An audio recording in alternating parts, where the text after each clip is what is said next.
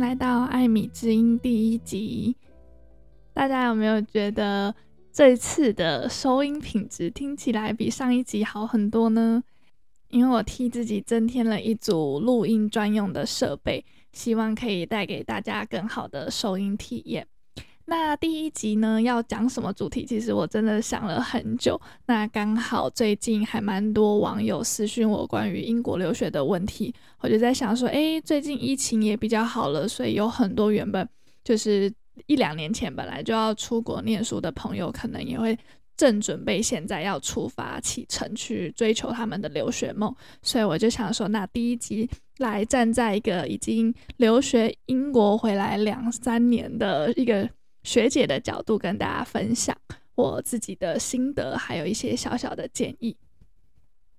那其实我从上传第一支英国留学 Q&A 的影片到现在，我就一直很常收到网友的讯息，不外乎就是会问一些，例如说，诶，预算的部分要抓多少啊？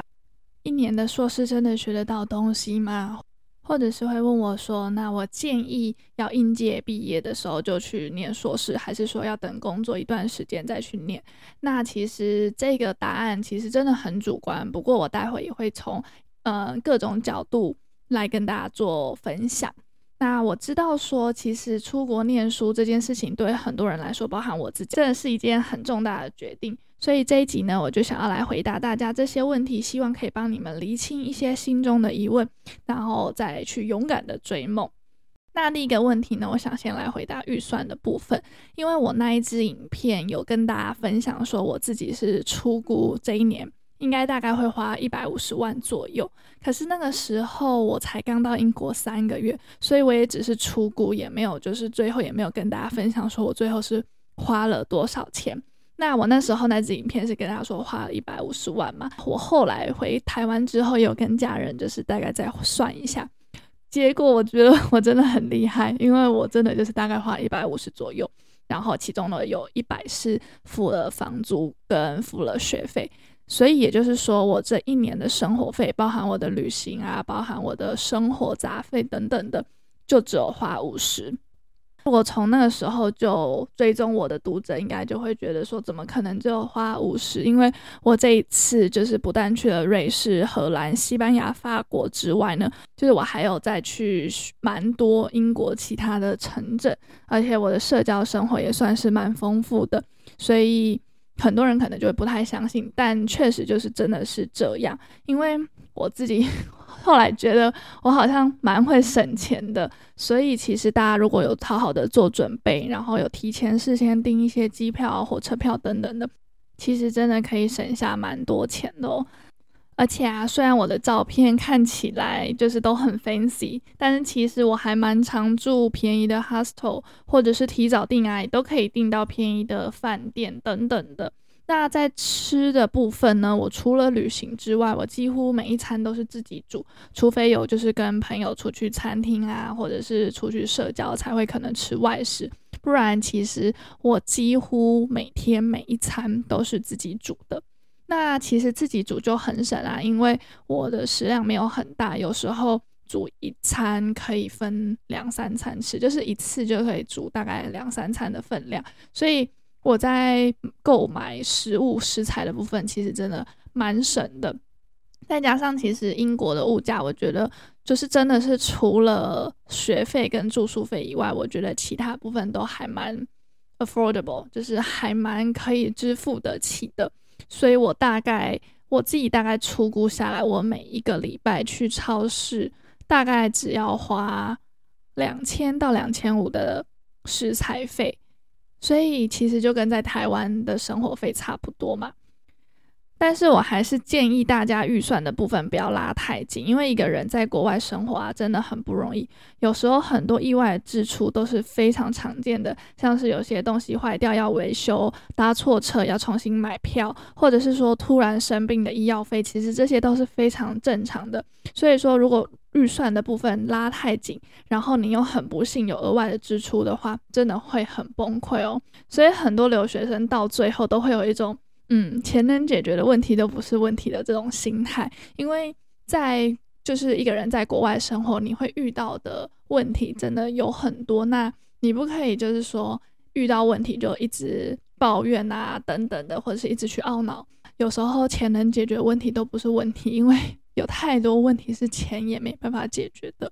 所以，呃，大家就是可以做好一下就是心态的调整。那加上我觉得呢，既然要出国生活，就要好好体验当地的文化嘛，所以社交这种东西也是很必要的。那这些东西呢，也都是要花钱的。例如说，你跟朋友去酒吧，你势必要点酒的嘛；或者是说，你要体验当地的文化，你势必要离开你的宿舍，要搭公车出去，然后要买博物馆的门票等等的，这些都是要花钱的。所以，如果说是为了省钱，然后错过这些机会，其实就真的很浪费。说你跑到国外生活的这一年的体验了。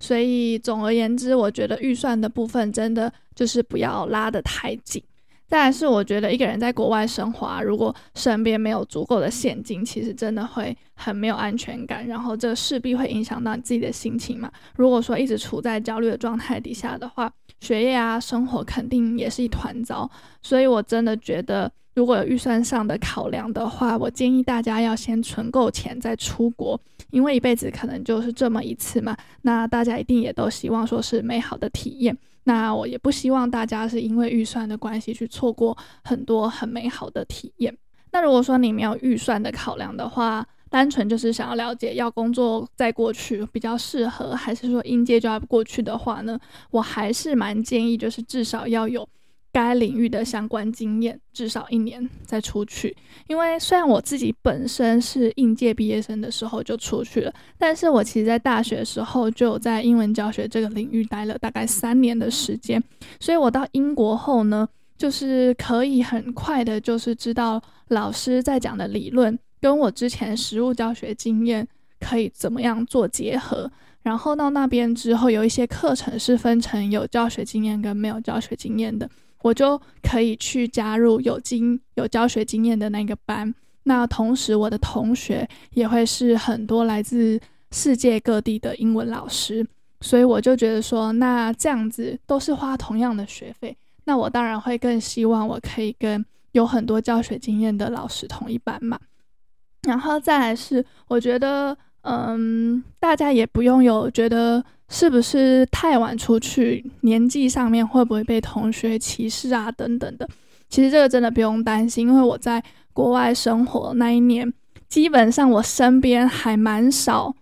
就是好像除了中国人以外，基本上大家都不是应届毕业生，所以那时候我身边三四十岁的同学都有。那我觉得他们都很有魅力，因为他们都是在该领域有很多。业界经验的人，那他们在课堂上面回答问题，或者是在生活上的就是做人处事，我都觉得好有魅力哦。所以我觉得大家就是不用太担心，就是年纪这个部分，准备好了再出去。当然，我觉得不可能有准备好的那一天，可是我觉得至少财务上，然后心灵上准备好的差不多的时候再出去。你得到的东西才会更多。顺便跟大家分享，我在那边遇到了一些哥哥姐姐们。好了，就是有一些大哥哥大姐姐，他们其实就是工作了大概五年、十年，然后存了一些钱，觉得有些职业倦怠，那他们决定要出来放个假、度个假，然后不见得是念。就是工作相关领域的，像我那时候遇到一个姐姐，她明明是做半导体的，可是她是来念社会学、社会与政治，所以她就是来追求一个她自己心灵上面的满足，我觉得也很有魅力。所以我真的建议大家不要被年纪这个部分给绑住了。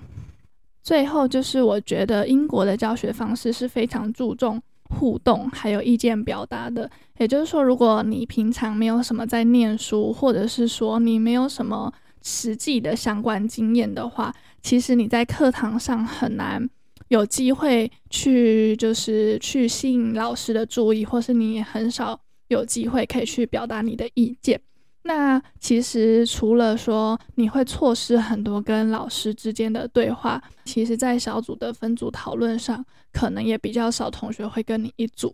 所以总结以上的原因，我还是建议大家至少要在该领域有一些相关的工作经验，在出国念书得到的会更多。至于英国的硕士，只要念一年，真的可以学到东西吗？这个问题我很意外，居然还蛮多人来问我的。那有一些人他们会觉得说，就是是不是不够扎实或什么的。但其实我必须说，学习这件事情真的是很看个人。像我们大学也念了四年嘛，可是我们真的有好好把握这四年，很认真把握每一年的学习机会，然后学到很多东西吗？所以虽然我觉得英国的学制是一年，但我们等于是把两年的学分变成一年要修完，几乎每一天都会至少有一堂课，然后每一堂课也都会额外再搭配一些 seminar，就是小组的讨论。所以那个时候真的是。每天都要读书到很晚，周末也只有一天可以出去走走。那另外一天就是一定是待在宿舍或者是去图书馆念书。不过当然，如果说你没有很在乎成绩的话，要这样混过一年也不是不行啊。所以就是真的很看个人。那至于说，想要交到更多的当地朋友的话，我自己觉得我算是把这一年的生活过得很精彩，算是活得淋漓尽致吧。因为我除了旅行过很多地方之外呢，我也很积极参加各式各样的活动。像我一开学呢，我就参加了一个叫做 Warwick Fashion Society 的社团，参与研讨会的筹备，担任了我们班的班代，还就是固定每周二我都会去参加一个叫做 Language Exchange 的活动。在这些活动当中，就是会交到各种来自不同背景的朋友们，所以其实那一年非常努力过生活的日子，确实让我在回国后非常的想念。因为我不但交了很多到现在还会有联络的好朋友以外呢，在我的履历上面也加分了不少。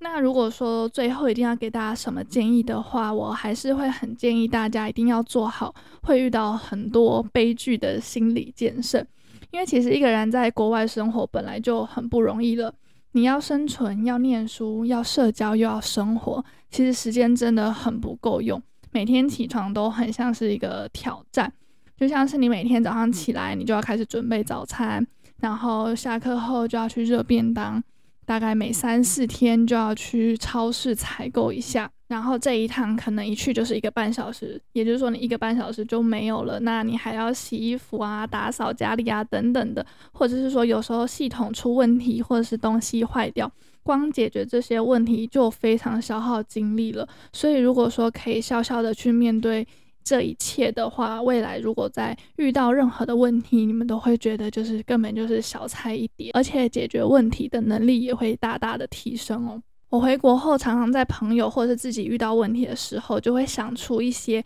身边人都没有想到的解决方式。他们都会说：“诶，你怎么想到的？”我就是觉得说，就是根本就是国外生活的那一年训练来的吧。因为你真的大大小小的事情你都会遇到，可是你就是必须要笑笑着去解决它。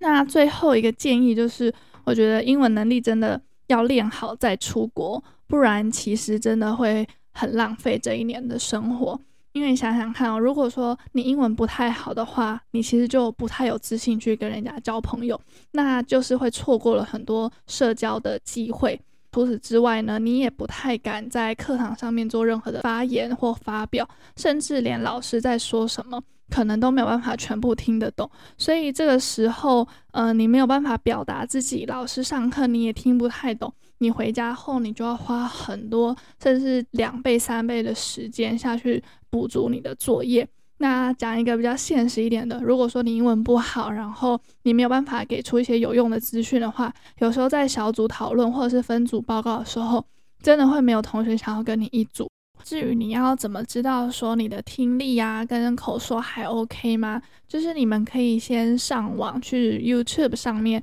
查查看有没有一些哪一间学校的 online course，然后你可以听听看说，诶，这堂课你大概可以听得懂多少？那如果说你真的有大概有。就是七八十 percent 或五六十 percent 都听不太懂的话，那大家真的就要开始练习自己的听力了。那如果说你大概八九成都听得懂的话，建议就是可以开始看英剧啊，或是美剧等等的，然后从当中学一些 slang 或者是俚语之类的。这样子你在社交的时候才可以尽情的展现你的幽默感，也比较可以交到一些当地的朋友。至于写作跟阅读的部分也非常的重要哦，因为其实，在台湾啊，我们的就是阅读期刊的能力，还有学术写作的能力都是很有限的。可是到国外呢，你每一个礼拜要阅读的分量，跟你每一个学期要交的学术写作的作业的量呢，都是很可怕的。所以我会建议大家，就算考过雅思的话，也不可以轻易的怠惰。每个礼拜呢，每一天呢，至少还是要播一个小时的时间，来让自己念英文、读英文，培养自己对英文的语感。总而言之呢，我还是非常建议大家，如果说你有这个留学梦的话，只要存够钱，然后心灵上面也准备好的话。真的很值得去体验看看，因为其实这一年真的改变我很多，不管是在身心灵的部分，然后在各种三观的部分，都对我有很大的影响。那下一集或者是之后呢，也可以再跟大家分享我因为这一年，然后有什么样新的改变。那如果大家还有其他问题的话呢，欢迎留言告诉我。那我们就下集见喽，拜拜。